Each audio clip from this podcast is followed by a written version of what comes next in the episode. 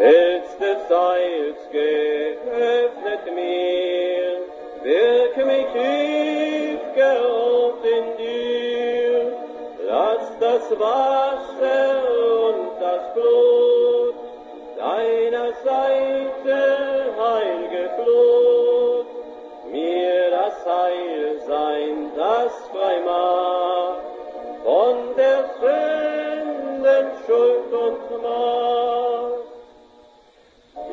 was dein Gesetz spricht, kann mein Werk genügen nicht. Mag ich ringen, wie ich will, flößen auf der Tränen viel, tilgt das doch nicht meine Schuld, helf mir viel.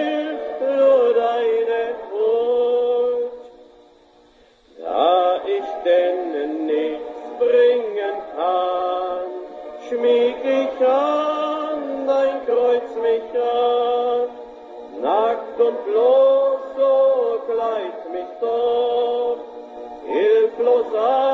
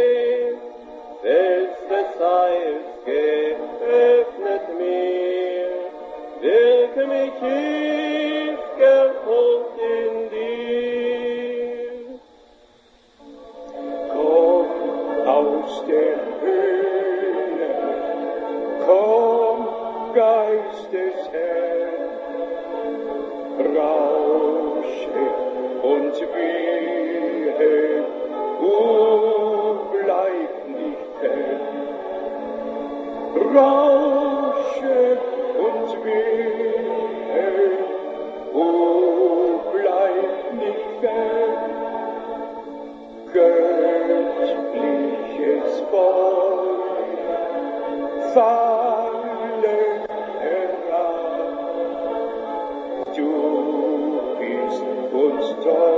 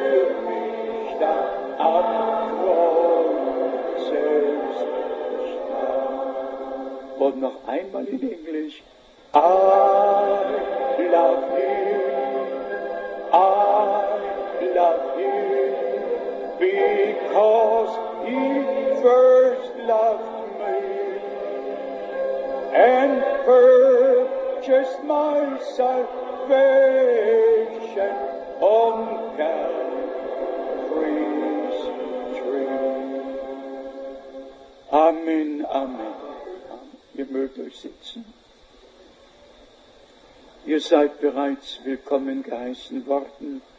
Te olette jo toivotetut tervetulleiksi, ja me tervehdimme kaikkia, jotka uutena tulevat mukaan, jotka ehkä ensimmäistä kertaa ovat täällä. Jumala siunatkoon teitä erityisellä tavalla. Herra kutsuu viimeiset ulos. Hän tietää, missä he ovat. Hän tietää, keitä he ovat. Viimeinen sanomahan on annettu sitä varten, että viimeiset kutsutaan suurelle Karitsan hääaterialle.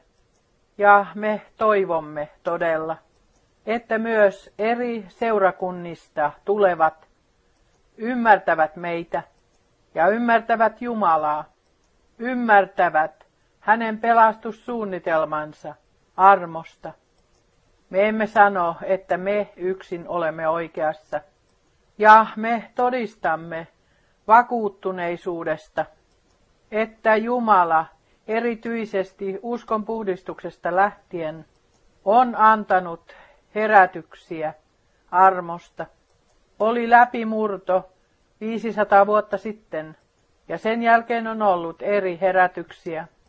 Ja jokaisessa herätyksessä ne ovat olleet valitut, jotka ovat uskoneet sanoman, joka on saarnattu.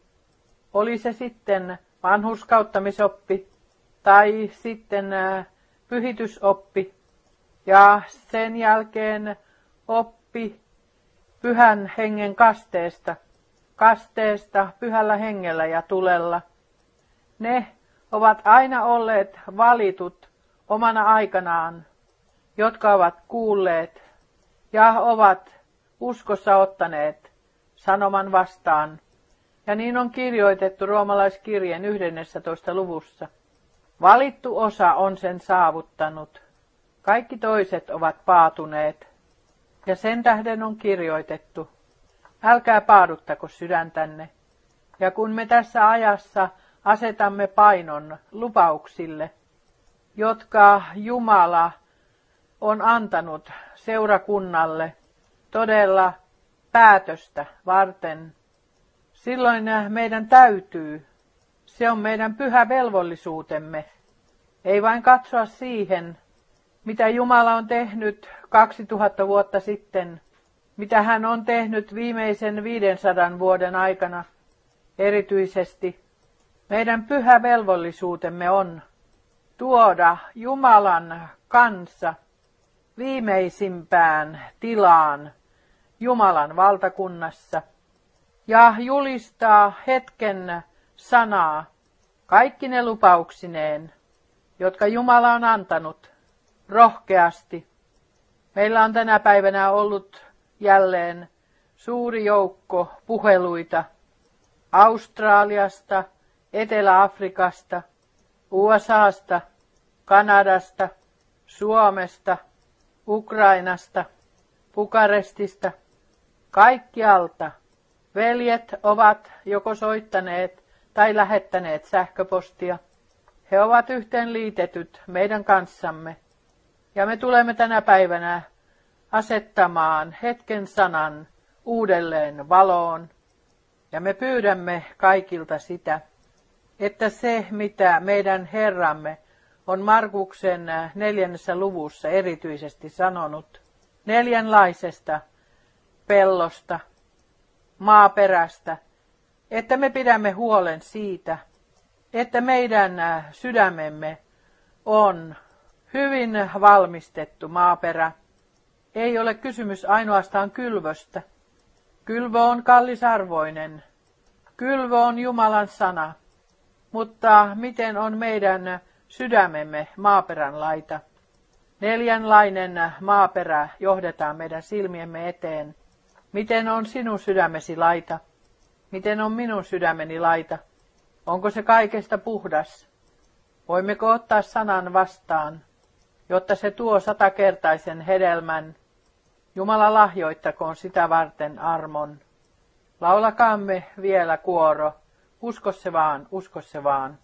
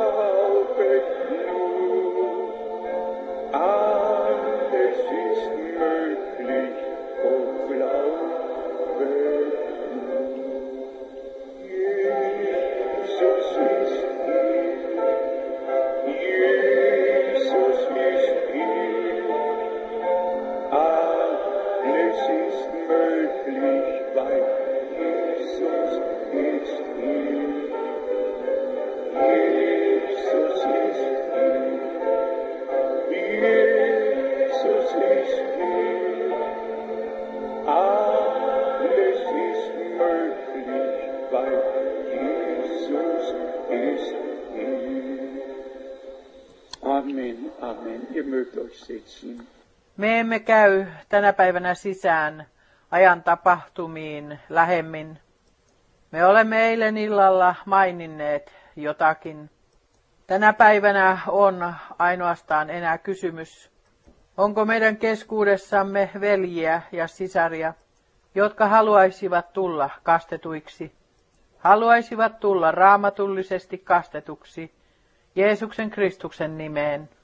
Silloin meillä on äh, tämän Jumalan palveluksen jälkeen siihen tilaisuus.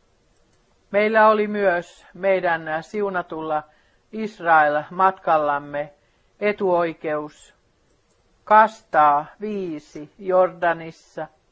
Se on aina kaunista, kaunista, kun veljet ja sisaret vihkivät elämänsä Herralle ja lisäävät uskoon kuuliaisuuden sillä uskossa on kysymys kuuliaisuudesta.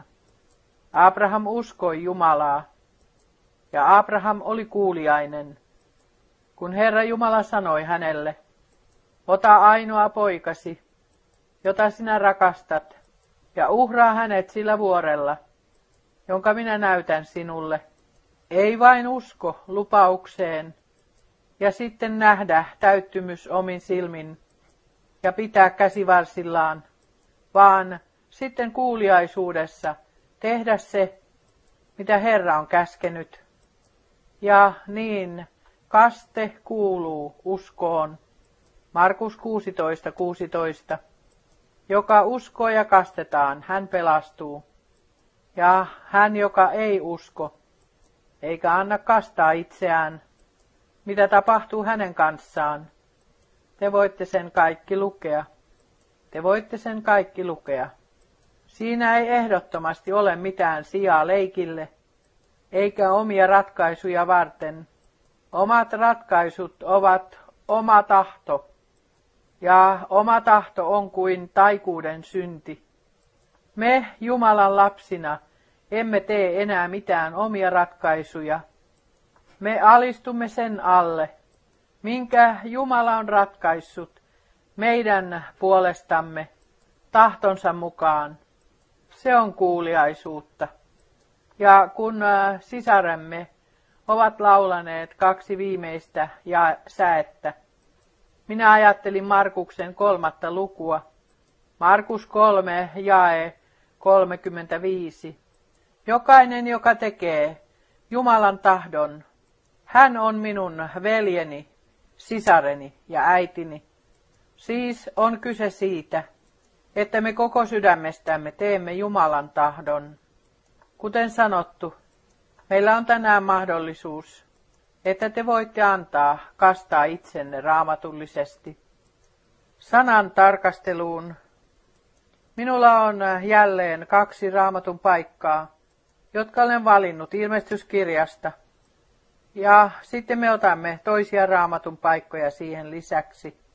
Todella on kyse siitä, että Morsius-seurakunta tulee tietoiseksi korkeasta kutsumuksestaan Jumalan edessä. Korkeampaa kutsumusta ei ole kuin olla Karitsan morsian. Korkeampaa kutsumusta ei ole kuin olla mukana Karitsan hääaterialla ja olla Herran tykönä aina ja iankaikkisesti. Ja meidän täytyy, tai me saamme, ottaa vastaan tämän korkean kutsumuksen, emmekä sitten anna jäädä sen vain kutsumukseksi, vaan valinnassa, vaan tehdäksemme kutsumisemme ja valintamme lujaksi, niin kuin Paavali on kirjoittanut. Ilmestyskirjan luvussa 21 meillä on nämä ihanat sanat jae yhdeksän. Ja tuli yksi niistä seitsemästä enkelistä, joilla oli ne seitsemän maljaa täynnä seitsemää viimeistä vitsausta, ja puhui minun kanssani sanoen, tule tänne, minä näytän sinulle morsiamen, Karitsan vaimon. Ennen häitä on morsian, häiden jälkeen on Karitsan vaimo. Myöskin tuossa meillä on tarkka kuvaus pyhissä kirjoituksissa. Veljet ja sisaret, Jumala on aivan tarkka. Hyvä meidän, jos me tulemme johdetuiksi pyhän hengen kautta ja saamme nähdä kaiken armosta. Sitten ilmestyskirjan 22. luku ja 16. Minä, Jeesus, lähetin enkelini todistamaan näitä teille seurakunnissa. Minä olen Daavidin juuri Vesa ja hänen suvustansa, se kirkas koin tähti. Ja 17. Ja henki ja morsian sanovat, tule, ja joka kuulee, sanokoon, tule, ja joka janoaa, tulkoon, ja joka tahtoo, ottakoon elämän vettä lahjaksi. Niin kuin meidän veljemme rukouksessa on ilmaissut, me tulemme yhteen, tullaksemme ravituiksi, tullaksemme tyydyttämään janoamme. Me tulemme yhteen, jotta Jumala voi puhua meidän kanssamme ja että meidät voidaan tuoda lähemmäksi häntä. Kun me katsomme sisään pyhiin kirjoituksiin, me haluaisimme sen tehdä tänään mielellämme. Miten se on alkanut? Miten uusi testamentti on alkanut? Miten se tulee päättymään? Siitähän on kyse. Ei siitä, mitä minä sanon, tai joku toinen, vaan mitä sanovat pyhät kirjoitukset. Ja sitten tulee lisäksi vielä pääajatus apostolien tekojen ensimmäisen luvun mukaisesti. Herra on 40 päivää viettänyt opetuslastensa kanssa ja on puhunut heidän kanssaan Jumalan valtakunnasta. Ja vasta sen jälkeen on voitu antaa täysi kokonaiskuva, yhteenveto. On voitu kirjoittaa neljä evankeliumia kaikesta siitä, mitä on tapahtunut meidän Herramme syntymästä asti, hänen taivaaseen astumiseensa asti. Sallikaa minun rauhassa sanoa. Tuona aikana, jolloin veli Branham on suorittanut palvelustehtävänsä Jumalan toimeksi antamana, hän ei ole kertaakaan maininnut yhtään niistä raamatun paikoista, jotka ovat viitanneet hänen palvelustehtäväänsä. Ja miksi ei? Koska on kirjoitettu, hän, joka antaa todistuksen itsestään, hänen todistuksensa ei ole tosi. Täytyy tarkkaan katsoa siihen. Veli Branham ei ole yhtään ainoa kertaa maininnut Matteuksen 17. luvun jaetta 11. Ja se on Uudessa testamentissa päävahvistaminen meidän Herramme suusta. Totisesti Elia tulee ensin ja tuo jälleen kaiken oikeaan tilaan. Miksi ei? Hän ei saanut antaa todistusta itsestään. Minä saan tehdä sen, minä saan tehdä sen.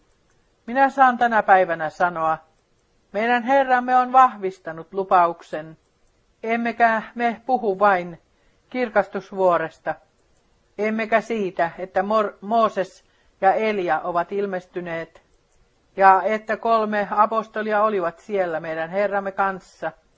On kyse yksinkertaisesti siitä, mitä Herra sen jälkeen on sanonut. On sanonut sen jälkeen, totisesti Elia tulee, totisesti Elia tulee ja tuo jälleen kaiken oikeaan tilaan. Aivan samoin Markuksen yhdeksäs luku ja 12. Veli Branham ei ole maininnut sitä yhtään ainoaa kertaa. Kaksi tärkeintä paikkaa Uudessa testamentissa, jotka puhuvat siitä palvelustehtävästä, jonka Jumala halusi lähettää ja on lähettänyt ennen kuin Herran suuri ja peljättävä päivä tulee. Minun täytyy se mainita Minun täytyy se sanoa, minun täytyy, koska minun on perusteltava kaikki pyhillä kirjoituksilla, ja totuuden henki johtaa sisään koko totuuteen. Eli Branham ei ole maininnut apostolien tekojen kolmannen luvun jaetta 17 yhtään ainoaa kertaa, että Kristus pysyy taivaassa siihen aikaan asti, jolloin kaikki on jälleen tuotu oikeaan tilaan. Minun täytyy se, minun täytyy se sanoa, sillä se on kirjoitettu ja se puhuu lopun ajasta. Ja sitten erityisesti, että meidän Herramme pysyy taivaassa niihin aikoihin asti, jolloin kaikki jälleen asetetaan ennalleen minkä Jumala on ilmoittanut pyhien profeettojensa suun kautta alusta asti. Ja sitten me teemme sillan siihen, mitä Pietari on sanonut, mitä Pietari on kirjoittanut. Sitä lujempi meille nyt on profeetallinen sana, jota me tarkkaamme, kuin kirkasta valoa, joka valaisee pimeässä paikassa. Veljet ja sisaret, minä en tiedä, voitteko te seurata minua. Voitteko tuntea, mitä minussa tapahtuu, mitä minussa on meneillään. Kuinka paljon selvyyttä Jumala armosta on lahjoittanut ja kaikki yksityiskohdat on paljastanut ja mitä syvimmän sisään johtamisen meidän äh, Jumalamme pelastussuunnitelmaan sisään on iankaikkisesti uskollinen Jumala lahjoittanut meille armosta tässä ajassa. Ja se saa meidät nöyriksi ja saa meidät nöyrtymään Jumalan väkevän käden alle. Ja me sanomme hiljaa ja äänekkäästi, tapahtukoon sinun tahtosi, niin kuin taivaassa, niin myös maan päällä. Miksi? Koska Jumala on paljastanut sanasta käsin tahtonsa meille. Ja sitten me olemme myös tunnistaneet eron totuuden hengen ja eksytyksen hengen välillä. Olkaapa rehellisiä. Totuuden henki on vain heidän kanssaan, jotka ovat syntyneet totuudesta, ovat uudesti syntyneet elävään toivoon, Jeesuksen Kristuksen kuolleista ylösnousemuksen perusteella. Ja niin kuin Jumala alussa on erottanut valon pimeydestä, niin on Jumala toisessa korintolaiskirjeessä, kuudennessa luvussa, jakeista 14, puhunut, mitä yhteistä valolla on pimeyden kanssa, miten äh, sopii Kristus yhteen Peliaalin kanssa. Me emme tee sanalle mitään väkivaltaa, kun me sanomme, mitä yhteistä totuuden hengellä on eksytyksen hengen kanssa. Ei yhtään mitään. Ei ehdottomasti yhtään mitään. Ja sen tähden täytyy seurakunta tietoisesti, aivan tietoisesti asettaa pyhän hengen johdatuksen johdannon alle. Ja se on yksinkertaisesti välttämätöntä, että me jokaiseen sanaan, että meillä on jokaista sanaa kohtaan sisäinen myöntyminen, sillä vasta sen jälkeen se armosta paljastetaan meille. Avatkaamme Luukkaan evankeliumi vain näyttääksemme meille, näyttääksemme muutaman minuutin ajan, miten se on alkanut, nimittäin yliluonnollisella tavalla, mutta, mutta nyt tulee se ihana, raamatullisen profetian täyttyminen, ilmoitettu pelastushistoria tuli jumalalliseksi todellisuudeksi. Minä en lue kaikkia jakeita, mutta Luukas 1 jakeesta 11. Silloin ilmestyi hänelle Herran enkeli seisoen suitsutusalttarin oikealla puolella. Jumalan miehillä, joilla oli yliluonnolliset kokemukset, tiesivät, milloin se tapahtui, missä se tapahtui, ja jokainen tiesi, mitä hänelle oli sanottu. Ja kun me luemme eteenpäin, erityisesti jakeissa 54 ja 55 Luukkaan ensimmäisessä luvussa. Täällä on viittaus eiliseen sanaan, jota jo eilen tarkastelimme. Hän on ottanut huomaansa palvelijansa Israelin. Hän on ottanut huomaansa palvelijansa Israelin muistaaksensa laupeuttaan niin kuin hän on meidän isillemme puhunut.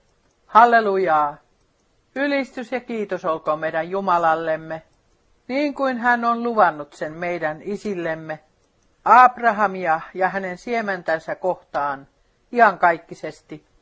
Siis ei vain äh, tuota aikaa varten, vaan myös sitä seuraavaa aikaa varten ja kaikkia aikoja varten, aina iankaikkisuuteen asti. Jumala on ottanut vastuun jokaisesta lupauksesta. Ja me olemme autuaita, kun meistä voidaan sanoa, niin kuin Mariasta. Minä kirjoitan siitä myös viimeisessä kietokirjeessä. Ja minä toivon, että kaikilla on jo saksankielisenä, englanninkielisenä, ranskankielisenä ja kaikilla muilla kielillä, että kaikilla on se jo. Että meistä kaikista voidaan sanoa, Niin kuin täällä Luukkaan ensimmäisen luvun jakeessa 45 on kirjoitettu, autuas se, joka uskoi, sillä se lupaus on täyttyvä, aina lupaus ja vielä kerran lupaus, minkä Herra hänelle oli antanut. Se tulee täyttymään. Miten se voisi toisin olla? Voitaisiin vielä kerran lukea kaikki toiset raamatun paikat, ja me voimme syventyä niihin. Ja 70 ja 67 ja 68 ja Sakarias hänen isänsä täytettiin pyhällä hengellä ja hän äh, puhui profeetalliset sanat.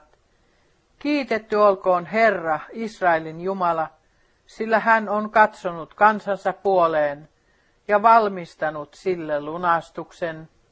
Suoraan asian ytimeen, ei Jumalan ohitse, vaan mitä tuohon aikaan tapahtui, yksinkertaisesti puhunut julki, pyhän hengen johdatuksen ja innoituksen alla.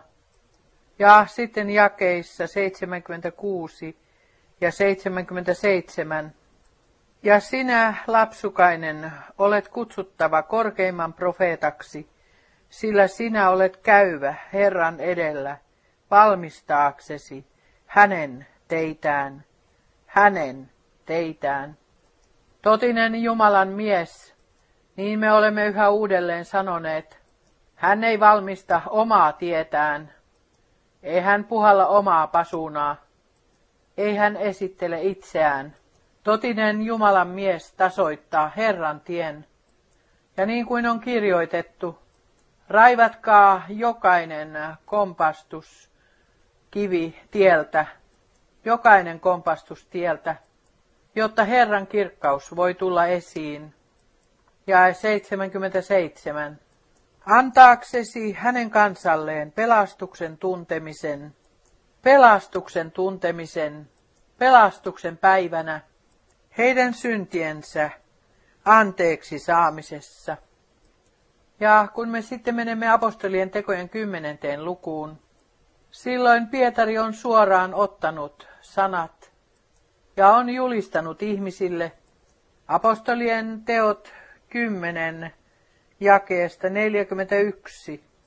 Täällä sanotaan, että meidän Herramme ei ole ilmestynyt kaikelle kansalle, vaan Jumalan ennen valitsemille todistajille, meille, jotka söimme ja joimme hänen kanssaan, sen jälkeen kun hän oli kuolleista noussut. Veljet ja sisaret, me voimme tuskin kuvitella tätä, mitä se meidän veljillemme alussa on merkinnyt. Nähdä Herra ylösnousemuksensa jälkeen, hänen ylösnousemuksensa jälkeen, hän astui heidän keskuuteensa ja puhui, rauha olkoon teidän kanssanne, ja Tuomas sai jopa asettaa kätensä hänen kylkeensä ja on huudahtanut, minun Herrani ja minun Jumalani. Ylös nousemuksen jälkeen ei ole annettu mitään muuta kuvausta tai käytetty meidän Herraamme varten kuin vain Herra. Te voitte lukea sen. Ei kertaakaan Daavidin poika, ei kertaakaan välittäjä, ei kertaakaan puolesta puhuja, vaan Herra elää. Herra on noussut ylös. Herra on ilmestynyt meille. Hän on Herra, jalopeura Juudan heimosta, joka on voittanut. Karitsana hän kuoli ja on vuodattanut verensä. Jalopeurana hän on voittanut ja on voittanut ja me saamme voittaa hänen kanssaan. Ja saamme olla voittajia hänen kanssaan. Aina ja yhä vielä aina. Nämä käsitteet pyhissä kirjoituksissa omille paikoilleen. Ja sitten Jesajan 43. luvussa Meillä on vielä kerran viittaus siihen sanaan, jota me olemme jo tarkastelleet. Jesaja 43 ja 8 viittauksella lukuun 42 jakeisiin 18 ja 19. Tuo esiin sokea kansa, jolla kuitenkin on silmät, ja kuurot, joilla kuitenkin on korvat. Ja meidän Herramme on profeetta Jesajassa selvästi puhunut julki. Heillä on korvat, eivätkä he kuule. Ja heillä on silmät, eivätkä he näe. Ja sitten meidän Herramme puhuu omilleen. Autuat ovat teidän korvanne ja teidän silmänne, koska ne kuulevat ja koska ne näkevät.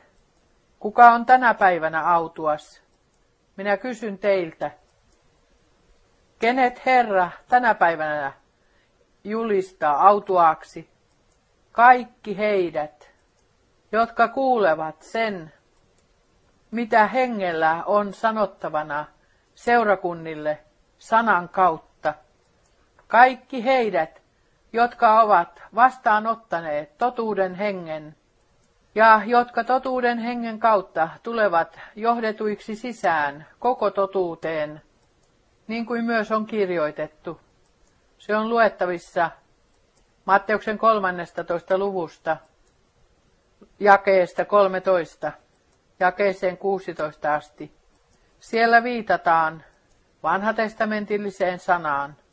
Veljet ja sisaret, kun me puhumme valmistumisesta – ja puhumme ulos kutsumisesta, silloin tulee se hetki, jolloin äh, meidän on äh, puhuttava henkilökohtaisista asioista, niin kuin ne pyhissä kirjoituksissa puhutaan. Ei vain riitä, että me asetamme esiin Jumalan pelastussuunnitelman sataprosenttisena takuu siitä, että me olemme siinä mukana. Me haluaisimme saada sen, jotta meidän elämämme on täydellisessä sopusoinnussa Jumalan ja Jumalan sanan kanssa. Voi olla täydellisessä sopusoinnussa Jumalan ja Jumalan sanan kanssa armosta. Ja meillä on kait 15 sanaa tai käsitettä kalattalaiskirjeen viidennestä luvusta, jotka olemme antaneet ottaa ne esiin sieltä. Ja olemme asettaneet ne vastakkain yhdeksän hengen hedelmän kanssa. Minä olen ylimääräisesti antanut ottaa ne erilleen, mutta lihan teot ovat ilmeiset. Ja sitten Liha ja veri eivät voi periä taivasten valtakuntaa. Kaitaa tietä ei saa tehdä laveaksi. Ei saa ottaa mitään riskiä, eikä saa milloinkaan kysyä, kuinka pitkälle, kuinka pitkälle voin mennä, kuinka pitkälle voin mennä sitä tietä, joka johtaa kadotukseen. Mutta täällä pyydän anteeksi, mutta niin se on kirjoitettu. Lihan teot ovat ilmeiset, ja se alkaa haureudella. Ja sitten lopussa on kirjoitettu, että ei yksikään, joka semmoista harjoittaa, peri Jumalan valtakuntaa. Ja silloin se tulee vakavaksi. Silloin se tulee hyvin vakavaksi. Haureutta on kaikenlaista. Yhteydenpitoa, joka ei tapahdu Jumalan sanan mukaisesti. Sitten tulee saastaisuus siihen lisäksi. Minä en tiedä, ovatko veljet avanneet kalattalaiskirjeen kohdasta ja voivatko he lukea sen raamatuistaan omalle kielelleen. Koko luettelo on minun edessäni. Meillä on pyhä velvollisuus kehoittaa toinen toisiamme, tehdä huomautus, että Myös henkilökohtainen elämä täytyy tuoda sopusointuun Jumalan kanssa. Lukekaamme ne järjestyksessä ja jokainen tutkikoon itseään ja antakoon asettaa itsensä paikoilleen pyhien kirjoitusten kanssa. Haureus, saastaisuus, irstaus, epäjumalan palvelus, noituus, vihamielisyys, riita, kateellisuus, vihat, juonet, eriseurat, lahkot, kateus, juomingit, mässäykset, joka sen kaltaista tekee ja harjoittaa, hän ei tule näkemään Jumalan valtakuntaa, eikä tule perimään Jumalan valtakuntaa. Ja sitten vastakkain sitä on hengen hedelmät. Tutkikamme itsemme myös niissä. Rakkaus, ilo, rauha, pitkämielisyys, ystävällisyys, hyvyys, uskollisuus, sävyisyys, itsensä hillitseminen. Tällaisia hengen hedelmiä vastaan laki ei voi nostaa mitään syytöksiä. Voitaisiin lukea suuri joukko raamatun paikkoja, jossa me, joissa me katsomme asiaa suoraan silmiin ja joissa yhä uudelleen voimme tutkia itseämme. Ajatelkaamme erityisesti apostoli Johanneksen kirjeitä. Hän, joka ei rakasta veljään, on ihmismurhaaja. Ja te tiedätte, että ei mikään ihmismurhaaja voi kantaa sisimmässään iankaikkista elämää. Jumalan rakkaus, joka on tullut esiin Kolkatan ristillä, täytyy tulla julki kaikissa lunastetuissa. Rakkaus, joka ei lue mitään kenenkään syyksi, joka kärsii pahaa, joka vieläpä voi rakastaa vihollista. Jumalallinen rakkaus täytyy tulla julki.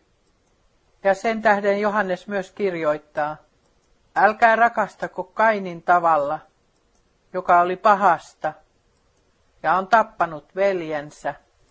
Voidaan puhua rakkaudesta ja voidaan tappaa veljensä.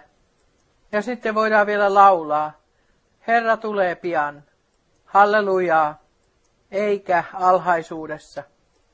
Tänä päivänä tehdään kaikkea, ja kaikki peitetään.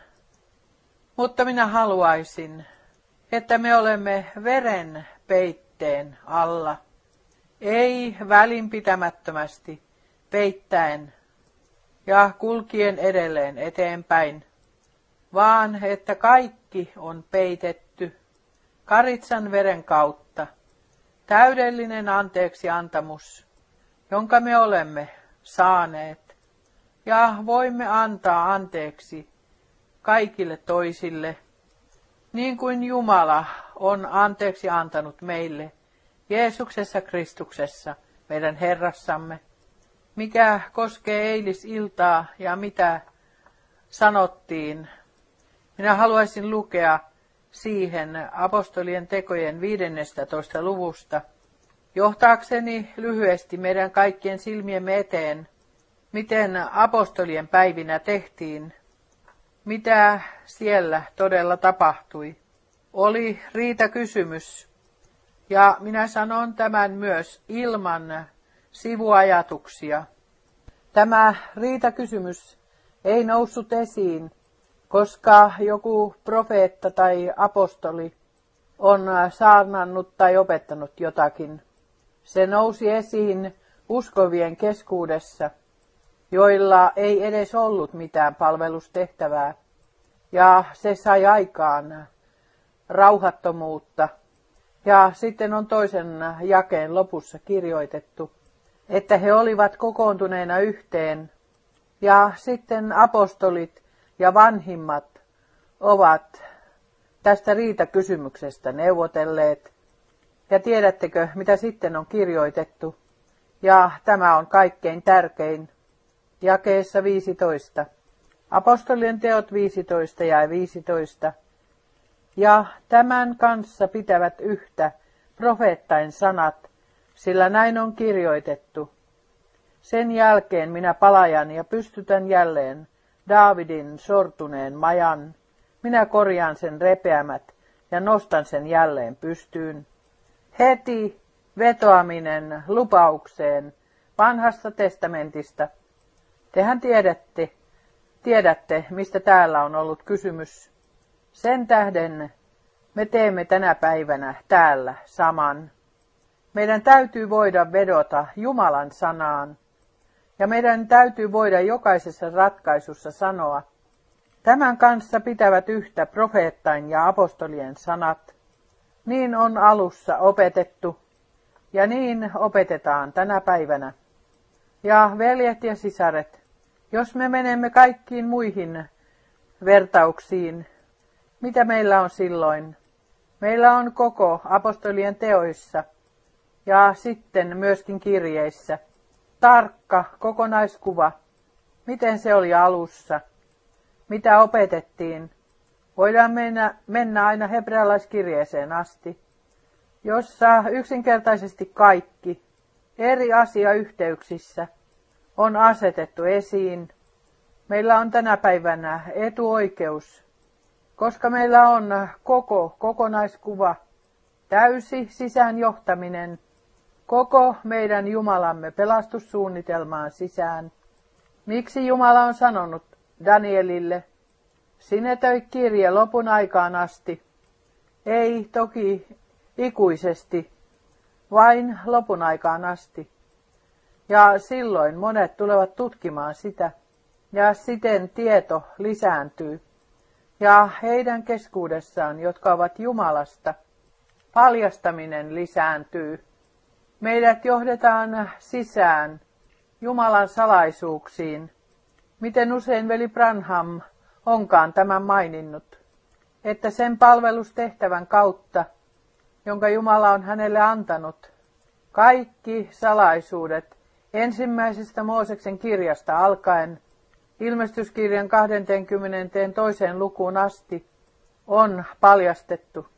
Yhden kerran hän luettelee 17 näistä salaisuuksista, toinen toisensa jälkeen, ja antaa raamatun paikat niitä varten. Veljet ja sisaret, me olemme etuoikeutettu kansa. Meillä on suuri etuoikeus elää nyt ja nyt tulla sisään johdetuksi kaikkeen. Olkaapa rehellisiä. Onko kaikissa herätyksissä viimeisten 500 vuoden aikana raamatullinen opetus jumaluudesta saarnattu? Ihmeellisiä siunauksia, pyhän hengen vuodatus, kaikki ihmeellistä. Mutta onko yksikään näistä miehistä sanonut, että Jumala on vain yksi. Eivätkö he kaikki ole uskoneet kolmeen persoonaan? Ja siitä huolimatta Jumalan henki on yhä uudelleen tunkeutunut lävitse ja on armosta lahjoittanut uusia elvytyksiä. Ja aivan rehellisesti, jos tarkastelee kolminaisuusoppia, yksinkertaisesti hiukan lähemmin. Ja sen lisäksi tietää, että kreikkalaiset monijumalaisine oppeineen ovat siten erottautuneet juutalaisista ja ovat asettaneet vanhan testamentin sivuun ja ovat asettaneet yhden Jumalan omaan kolminaisuuteensa – Jumalan loukkaukseksi ja juutalaisten loukkaamiseksi. Se täytyy kerrankin lukea. Ja se on todella Jumalaa pilkkaavaa uskoa, että Jumalan isänä on tullut synnyttää, siittää ja synnyttää iankaikkisuudessa poika. Missä se on kirjoitettuna raamatussa? Ei yhdessäkään ainoassa paikassa. Eikä sanaa kolminaisuutta ole kirjoitettu raamatussa. Kolmi yhteistä Jumalaa ei ole kirjoitettu ainoatakaan kertaa raamatussa. Ei sanakäsitettä iankaikkinen poika ole kirjoitettu raamatussa. Ei mitään niistä kaikista, mitä he ovat keksineet. Niitä ei ole kirjoitettu raamatussa. Nyt ratkaisu, eksytyksen henki ja totuuden henki. William Branham, profeettana, Jumalan miehenä, hänellä oli totuuden henki, ja hänen täytyi asettaa raamatulliset totuudet uudestaan valoon. Ja mitä se oli? Kaikki suuret evankelistat, jotka ovat toivottaneet hänen palvelustehtävänsä tervetulleeksi. Ja koska he sitten ovat rakentaneet oman palvelustehtävänsä ja ovat löytäneet pääsyn kansan keskuuteen, ja sitten he ovat sanoneet, suuri Jumalan mies, ja toisaalta ovat hyljänneet hänet, koska hänen täytyi asettaa valoon raamatulliset opit Jumalasta käsin, ja hän on myöskin sen tehnyt. Sama on kasteesta, kolminaisuus kasteesta. Minä olen todellakin sen vielä lukenut kerran uudestaan. Kaikki ne kohdat vapaamuurareiden sisäänkäynnissä. Siellä on raamattu avattuna, siellä on kolmio, siellä on ympyrä, siellä on kaikki. Ja ihmisten täytyy vannoa vala isän, pojan ja pyhän hengen nimeen, niin kuin se täytyy tehdä liityttäessä kaikkiin muihinkin looseihin, jesuittajärjestön looseihin. Se on kaikissa yhdistettyinä. Ja sitten me luemme raamatussa, että Matteuksen 28. luvussa on kirjoitettu nimestä ja kastakaa heidät nimeen. Missä on se nimi? Jos meidän Herramme olisi puhunut sen nimen suoraan, kaikki tietäisivät sen nimen, kaikki tietäisivät tänä päivänä sen nimen, ja he kastaisivat raamatullisesti. Mutta se ei saa olla. Jumala tekee kaiken oikein. Älkää olko huolissanne. Jumala tekee kaiken oikein. Ja Pietarihan oli läsnä siellä, kun Herra opetti opetus, opetuslapsiaan. Ja kun hän sitten sanoi, minulle on annettu kaikki valta taivaassa ja maan päällä, sen tähden sen tähden menkää ja opettakaa kaikkia kansoja ja kastakaa heidät nimeen, siihen nimeen, jossa Jumala on paljastanut itsensä isänä, poikana ja pyhänä henkenä. Voidaanko se sanoa vielä selvemmin? Mutta me näemme, totuuden henki johtaa sisään koko totuuteen. Ja sitten on Pietari helluntai-päivänä, pyhän hengennä johdatuksen alla, voinut huudahtaa, katukaa ja antakoon kukin teistä kastaa itsenne Jeesuksen Kristuksen nimeen vahvistaaksenne syntien anteeksi saamisen, jonka me armosta olemme saaneet. Ja sitten on kirjoitettu jakeessa 41. Ja nyt niin monet kuin ottivat hänen sanansa vastaan, antoivat kastaa itsensä, ja seurakuntaan tuli lisää kolme tuhatta sielua. Raamatullinen julistus on armon ajan lopussa uudelleen asetettu valoon. Ja me olemme valmiit raamattu kädessä menemään Roomaan tai Jerusalemiin tai mihin tahansa puhumaan ja antamaan vastauksen ja kestämään sen kanssa. Mutta ystävät, sanokaamme se vielä kerran. Se täytyy tulla paljastetuksi. Eikä raamatullisista aiheista voida väitellä. Joko on paljastaminen tai sitten sitä ei ole. Ja sen tähden, jos tulee kastaa, me emme halua pakottaa ketään. Jumalan täytyy asettaa se jokaiselle sydämelle. Me emme halua käydä tähän lähemmin. Minä halusin sen vain ainoastaan vielä kerran koko sydämestäni painottaa. Jumalaa on miellyttänyt armon ajan lopussa tuoda seurakuntansa takaisin alkuun, täydelliseen sopusointuun, hänen kalliin ja pyhän sanansa kanssa. Se ei ole ainoastaan joku sanoma. Se on jumalallinen, raamatullinen sanoma, jonka me armosta saamme tuoda Jumalan kansalle. Minä uskon, mitä veli Branham on todistuksena sanonut. Me olemme sitä jo yhä uudelleen painottaneet, niin kuin Johannes Kastaja, ja se tuo meidät takaisin alkuun, aivan alkuun, kun Jumala asetti uuden liiton voimaan ja edeltäkävijä raivasi Herralle tien, niin tuo tämä meidät armon ajan lopussa takaisin alkuun. Ja lopun täytyy olla alun kaltainen. Jeesus Kristus sama eilen tänään ja sama aina ja iankaikkisesti. Yksi Herra, yksi usko, yksi kaste.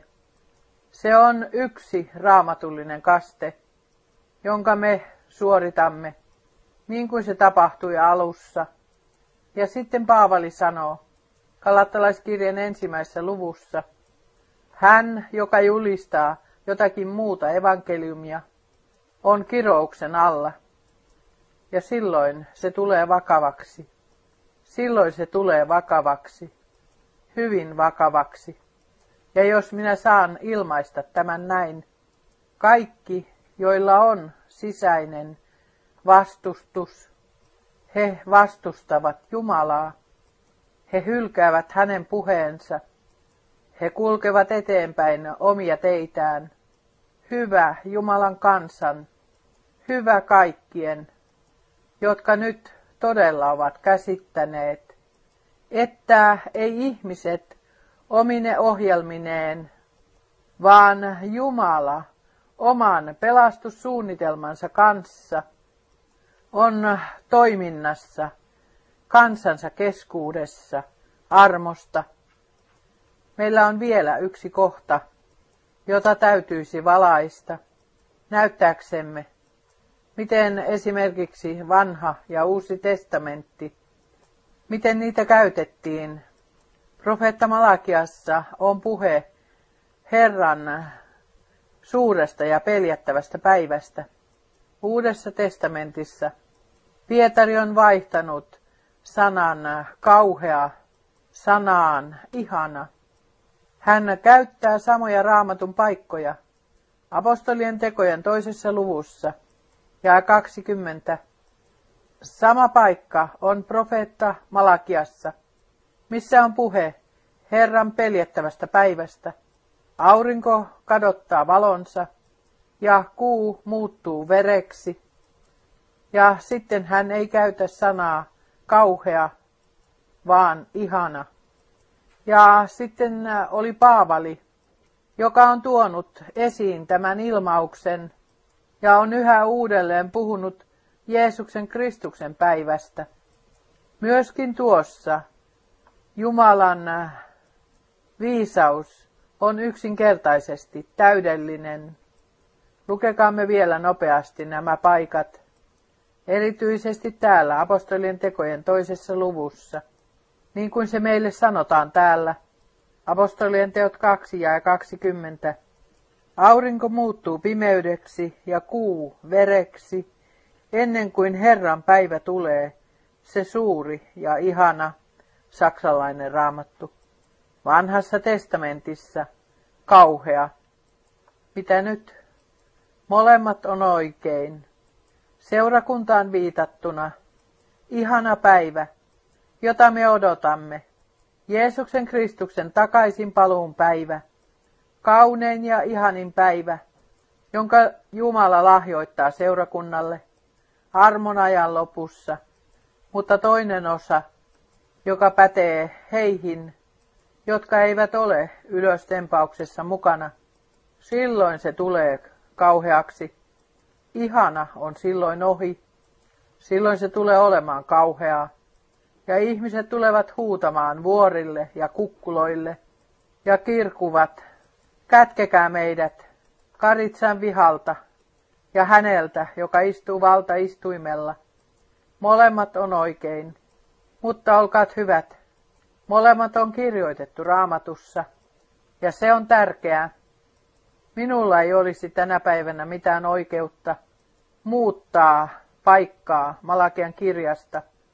Minulla ei olisi mitään oikeutta siihen, mutta Jumala on pitänyt huolen siitä, että kaikki asetettiin oikein raamatullisesti paikoilleen, sillä vanhassa testamentissa ei seurakunnan salaisuutta oltu vielä paljastettu, ja silloin tämä ilmaus Uudessa testamentissa ihanasta päivästä. Te voitte lukea nopeasti ne paikat. Ensimmäinen korintolaiskirja, ensimmäinen luku, kahdeksas jae. Täällä apostoli Paavali on kaikessa selvyydessä sanonut ja on itse asiassa saanut meidät tarkkaavaiseksi. Lukekaamme jakeet seitsemän ja kahdeksan. Niin, ettei teiltä mitään puutu missään armolahjassa, teidän odottaessanne meidän Herramme Jeesuksen Kristuksen ilmestystä. Hän on myös vahvistava teitä loppuun asti, niin että te olette nuhteettomat meidän Herramme Jeesuksen Kristuksen päivänä. Ei Herran päivänä, meidän Herramme Jeesuksen Kristuksen päivänä, koska tässä on asetettu asiayhteys seurakuntaan. Minä kiitän Jumalaa yksinkertaisesti tästä. Toinen korintolaiskirje, ensimmäinen luku. Täällä Jumalan mies on äh, jälleen painottanut, mistä itse asiassa on kyse. Toinen korintolaiskirje, ensimmäinen luku, jae 14. Niin kuin meitä osaksi myös olette oppineet ymmärtämään, että me olemme teidän kerskauksenne, samoin kuin tekin meidän, Herramme Jeesuksen päivänä. Filippiläiskirjeen ensimmäinen luku. Täällä Paavali on painottanut sitä joitakin kertoja, nimittäin Jeesuksen Kristuksen päivää, jota me odotamme, Yljän takaisin paluun päivää, noutaakseen morsiamen kotiin, Filippiläiskirje 1 ja 6 ja sitten jakeet 9 ja 10. Varmasti luottaen siihen, että hän, joka on alkanut teissä hyvän työn, on sen täyttävä Kristuksen Jeesuksen päivään mennessä. Mitä me odotamme? Me odotamme täydellistyttämistä. Ja tällä täydellistyttämisellä on päämäärä. Meidän Herramme Jeesuksen Kristuksen takaisin paluussa. Kaikki raamatullisesti, ihmeellisellä tavalla järjestetty. Ja sitä minä rukoilen, että teidän rakkautenne tulisi yhä runsaammaksi tiedossa ja kaikessa käsittämisessä, voidaksenne tutkia, mikä paras on, että te Kristuksen päivään saakka olisitte puhtaat, ettekä kenellekään loukkaukseksi. Täällä Herran päivä, kauhea. Ja sitten me voimme mennä toiseen Pietarin kirjeeseen, kolmanteen lukuun, jakeisen kahdeksan ja sitten jäi kymmenen. Mutta Herran päivä tulee, ja se palaa kuin pätsi. Herran päivä kuvataan myös Uudessa testamentissa, samoin kuin Vanhassa testamentissa. Mutta täällä Jumala on voinut käyttää Paavalia ja Pietaria asettaakseen esiin, millaisessa asiayhteydessä seurakunta on Jeesuksen Kristuksen takaisin paluun kanssa ja riemullisen päivän kanssa. Suurimman päivän kanssa, meidän Herramme seurakunnan suurimman päivän kanssa. Kaikki on asetettu esiin. Minä sanon sen vielä kerran. Minun ei tarvitse kirjoittaa yhtään ainoa paikkaa toisin. Ei. Kaikki on jo kirjoitettu. Tehkäämme yhteenveto. Ihanan päivän kanssa on niin monia raamatun paikkoja, jotka voitaisiin lukea. Tehkäämme kaikesta yhteenveto. Hebrealaiskirjeen kymmenennen luvun kanssa. Hebrealaiskirjeen kymmenes luku. Täältä meidän täytyisi lukea jakeesta 19 jakeeseen 25 asti. Sallikaa minun kuitenkin lukea sitä ennen luvusta 9 ja 14. Hebrealaiskirje 10 ja 14. Sillä hän on yhdellä ainoalla uhrilla ainiaaksi tehnyt täydellisiksi ne, jotka antavat pyhittää itsensä. Jos me nyt olemme kokoontuneena yhteen Jumalan kasvojen edessä ja annamme pyhittää itsemme verellä ostettuna joukkona totuuden sanan kautta, silloin se pätee meihin, että meidät on tuotu jo päämäärään, niin kuin se sanotaan Efesolaiskirjeen viidennessä luvussa, jakeessa 27 että meidän Herramme tulee asettamaan seurakunnan eteensä ilman tahraa ja ilman ryppyä, veljet ja sisaret, niin kuin me yhä uudelleen olemme painottaneet, täydellinen lunastus, täydellinen anteeksiantamus ja ihan kaikkisen elämän olemme saaneet armosta. Mitä me odotamme? Se on täydellistyttäminen joka sitten äh, päätyy meidän ruumiimme muuttumiseen, sillä sitä me odotamme, ruumiimme lunastamista. Sielu on lunastettu, kaikki vahingot on tehty hyväksi, mutta me odotamme raihnaisten kehojemme kanssa ruumiimme lunastamisen päivää, muuttumisen päivää, niin että me kaikki tulemme olemaan nuoria, Iloitkaa, te vanhemmat. Me tulemme kaikki olemaan nuoria. Ja sitten kymmenennessä luvussa meillä on ihanat jakeet. Täältä täytyisi lukea jakeesta 19. Hebrealaiskirje 10 jakeesta 19. Koska meillä siis veljet on luja luottamus siihen, että meillä Jeesuksen veren kautta on pääsy kaikkein pyhimpään, ja jonka pääsyn hän on vihkinyt meille uudeksi ja eläväksi tieksi. Niin on kirjoitettu jakeessa 20. Tämä on uusi elävä tie, joka käy esiripun kautta. Se on hänen lihansa kautta, hänen ruumiinsa ja kuolemansa kautta on vihkinyt. Ja koska meillä on suuri pappi, suuri ylimmäinen pappi, joka on asetettu Jumalan huoneen haltijaksi. Kuka on Jumalan huone? Jumalan seurakunta. Me voimme lukea sen hebrealaiskirjan kolmannesta luvusta. Jakeessa 22 on kirjoitettu. Niin, käykäämme esiin totisella sydämellä, täydessä uskon varmuudessa. Ei, mutta kun ei, mutta kun, ei epäilyksessä, vaan niin varmasti kuin Jumala oli Kristuksessa ja sovitti maailman itsensä kanssa, niin varmasti on Jumalan karitsan veri vuotanut, niin varmasti me olemme lunastetut, niin varmasti on meidän syntimme anteeksi annetut, ja vaikka ne olivat veriruskeat, kaikki on tullut lumivalkeaksi, niin kuin profeetta Jesajassa on kirjoitettu. Siis täydellä uskon varmuudella. Haluammeko me, että meillä on täysi uskon varmuus? Mitä meidän Herramme puhuu? Jos te ette usko, että minä olen se, niin te tulette kuolemaan synteihinne. Epäusko on kuolettavaa. Epäusko on tappavaa. Usko tekee eläväksi. Usko yhdistää Jumalan kanssa. Jae 23. Pysykäämme järkähtämättä toivon tunnustuksessa, sillä hän, joka antoi lupauksen, on uskollinen. Jälleen lupaus on antanut lupauksen. Ja nyt tulee kehoitus, joka meidän myös täytyy ottaa sydämellemme.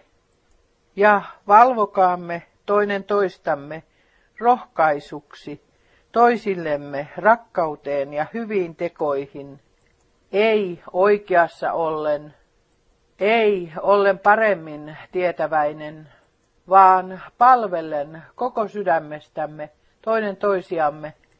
Haluammeko sen hyväksyä? Monet haluaisivat palvella toisia, mutta eivät anna palvella itseään. Olkaamme myös tuossa oikeamielisiä ja uskollisia. Jos meidän tulisi kehoittaa jotakin, ottakaamme se sydämellemme.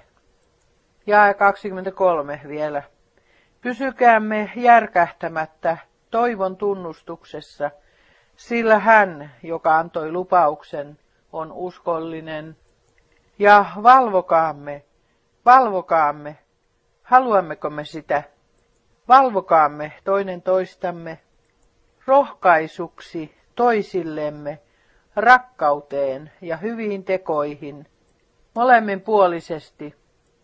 Ja sitten älkäämme jättäkö omaa seurakunnan kokoustamme niin kuin muutamien on tapana, vaan kehoittakaamme toisiamme sitä enemmän, kuta enemmän näette tuon päivän lähestyvän. Me näemme tuon päivän lähestyvän. Armon aika kuluu loppuun. Herran takaisin paluu on aivan edessä. Kaiken sen ennalleen asettaminen, minkä seurakunta on kadottanut, se tuodaan alkuperäiseen tilaan. Ja sen tähden vielä kerran, ihana sana apostolien tekojen kolmannesta luvusta. Jeesus, meidän Herramme, pysyy taivaassa ja odottaa, kunnes kaikkien asioiden ennalleen palauttamisen aika on tullut ja seurakunta on asetettu alkuperäiseen tilaansa. Ja sitten hän tulee takaisin. Me uskomme sen koko sydämestämme, että se tulee tapahtumaan meidän ajassamme, tulee tapahtumaan meidän ajassamme, ja että me nyt todella olemme, saamme olla läheltä ja kaukaa, kaikista kansoista, kielistä ja kansakunnista, kokoontuneina yhteen sanan kuulemisen alla, ottaaksemme vastaan opetuksen, joka lähtee Jumalasta ja on sanasta lähtöisin, ottaaksemme sen vastaan sisimpäämme ja omataksemme sisäisen myöntymisen Jumalaa kohtaan ja hänen sanaansa kohtaan. Ja olkaat hyvät, ottakaa se vakavasti. Ei kukaan ihminen, ei kukaan voi pysyä kolminaisuusopissa, eikä voi pysyä kolminaisuuskasteessa, ja sitten esittää vaatimuksen, että kuuluu Jeesuksen Kristuksen seurakuntaan.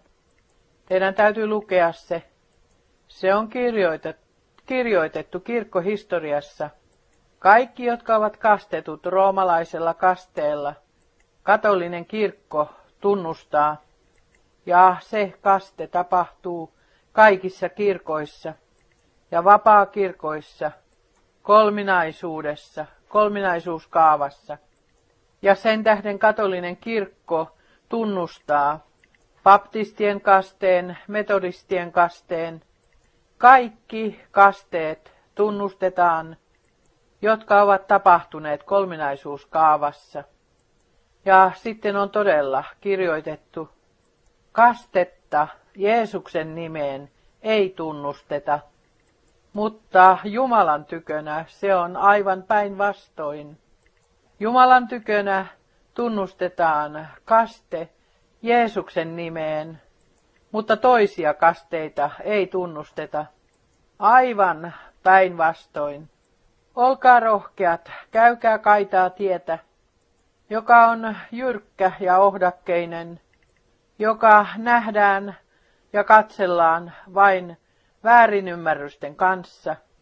Kantakaamme Kristuksen häpeää mennen leirin ulkopuolelle, niin kuin hebrealaiskirjeen viimeisessä luvussa on kirjoitettu, ja siten päästen Jumalan armon kautta täydellistyttämiseen. Veljet ja sisaret, kaikki on asetettu raamatullisesti paikoilleen, ja me sanomme sen vielä kerran. Jeesuksen äh, Kristuksen seurakunnalla on oikeus ja on vaatimus tulla totuuden hengen johtamaksi sisään koko totuuteen.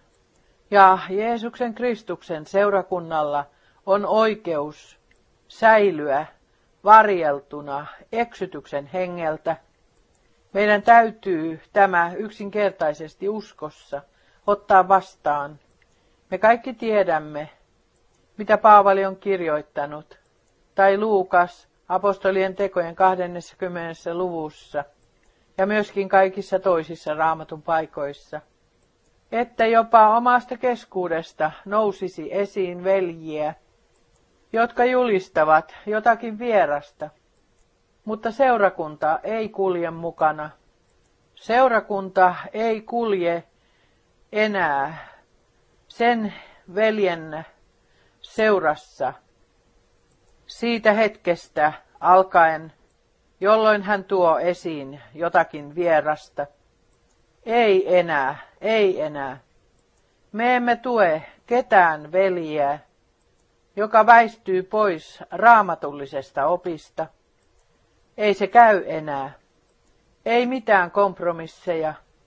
Valo on erotettu pimeydestä. Totuus on erotettu eksytyksestä ja valheesta, sana tulkinnasta ja meidän ratkaisumme, jonka Jumala on tehnyt meidän puolestamme, pysyy lujana.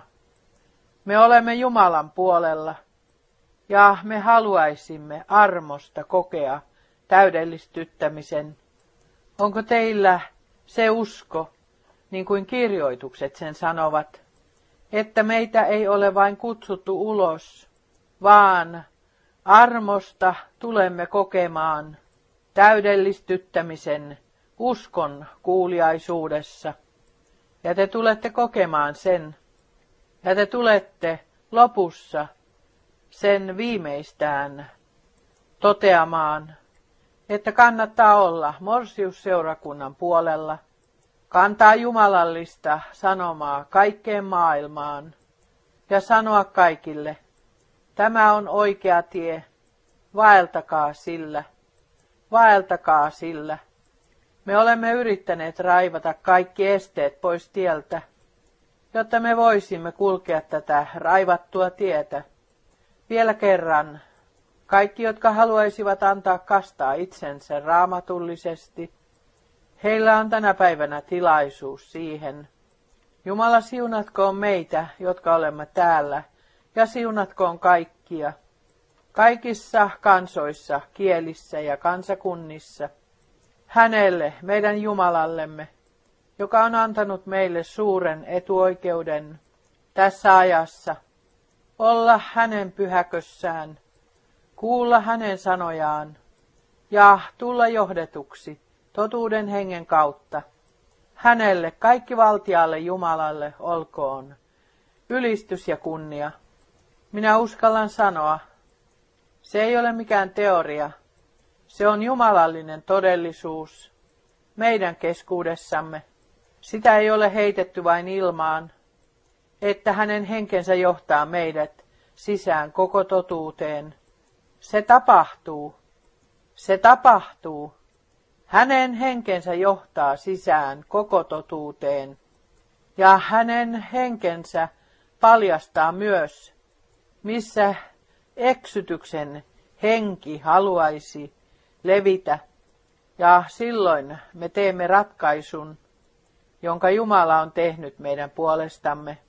Olkaa yksinkertaisesti siunatut meidän Herramme Jeesuksen Kristuksen nimessä. Amen. Nouskaamme ylös rukoukseen. Laulakaamme vielä joku kuoro. Kuka teistä sanoo jonkun kuoron, joka on teidän sydämellänne? Oi, minä haluaisin katsella häntä, joka kuoli minun puolestani. Oh, ich möchte schauen, den der für mich starb. Allzeit jubeln preisen seine Rettertat. Möcht auf goldenen Straßen singen hell und klar. Nach dem Streit Herrlichkeit, Freude immer da.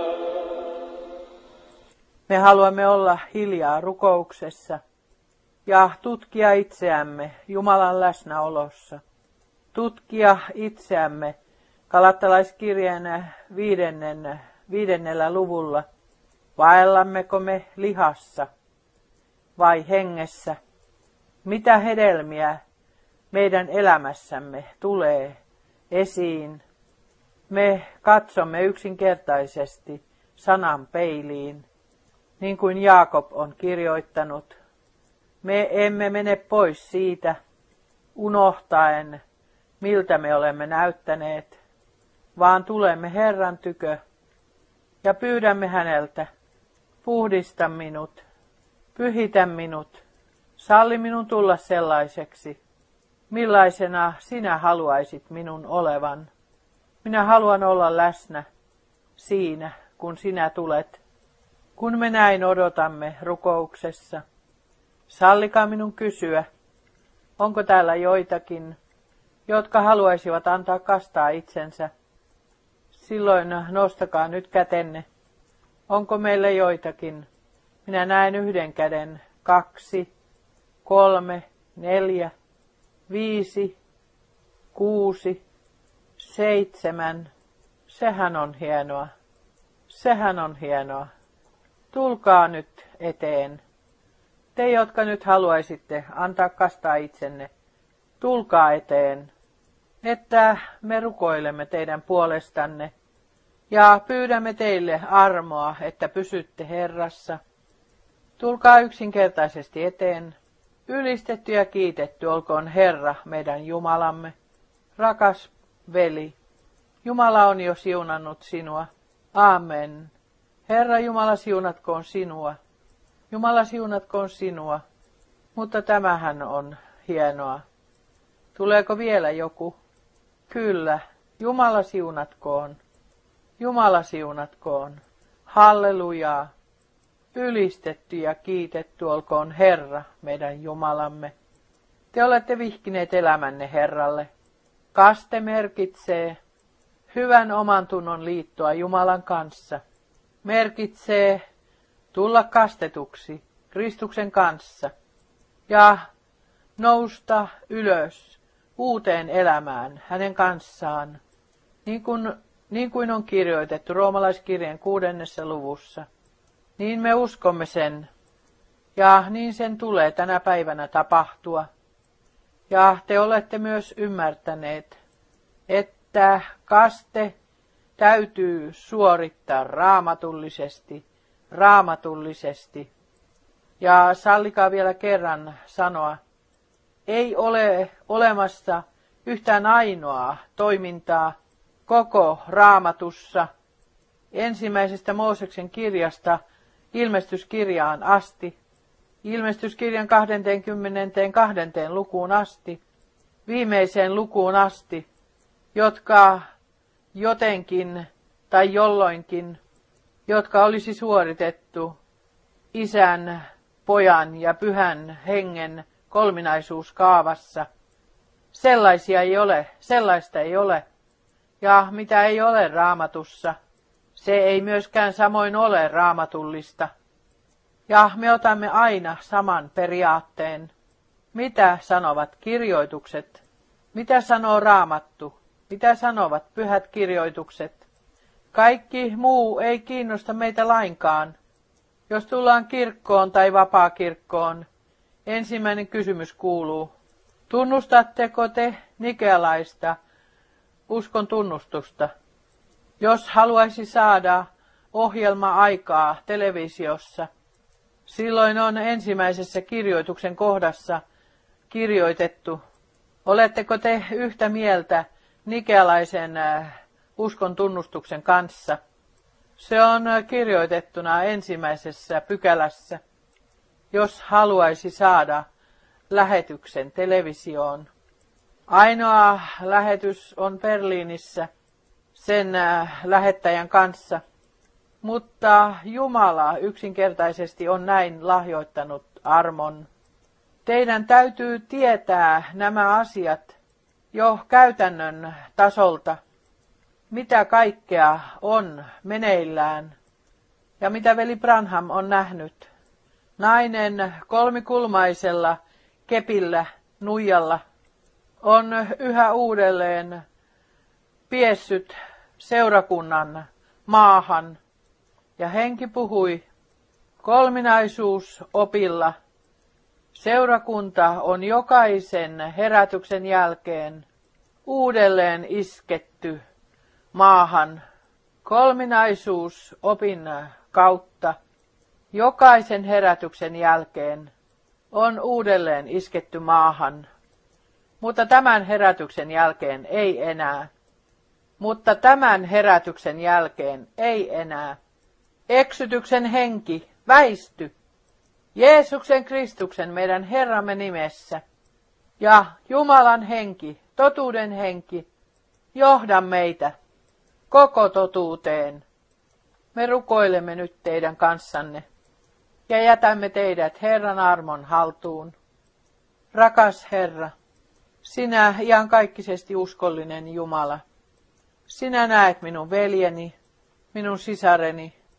He ovat tehneet ratkaisun. He ovat vihkineet elämänsä sinulle. Ja me vihimme heidät sinulle. Me vihimme heidät sinulle, oi Herra. Ja käykööt he nyt näin kasteelle täydessä uskossa, sinun kanssasi ristiin naulittuina, sinun kanssasi kuolleina, ollakseen haudattuina sinun kanssasi, että kaikki heistä voivat sanoa, niin kuin kalattalaiskirjan toisessa luvussa on kirjoitettu, nyt en enää elä minä, vaan Kristus elää minussa. Me pyydämme tätä uskossa ja me kiitämme sinua velistämme ja sisaristamme. Olkoot he siunatut, kaikki valtiaan Jumalan siunauksella, Jeesuksen pyhässä nimessä. Halleluja, amen. Ja nyt me laulamme vielä mitä voimakkaimmalla äänellä. Halleluja, ole ylistetty. Todella. Halleluja, sei gepriesen. Halleluja, Amen. Halleluja, sei gepriesen. Herr, segne uns jetzt.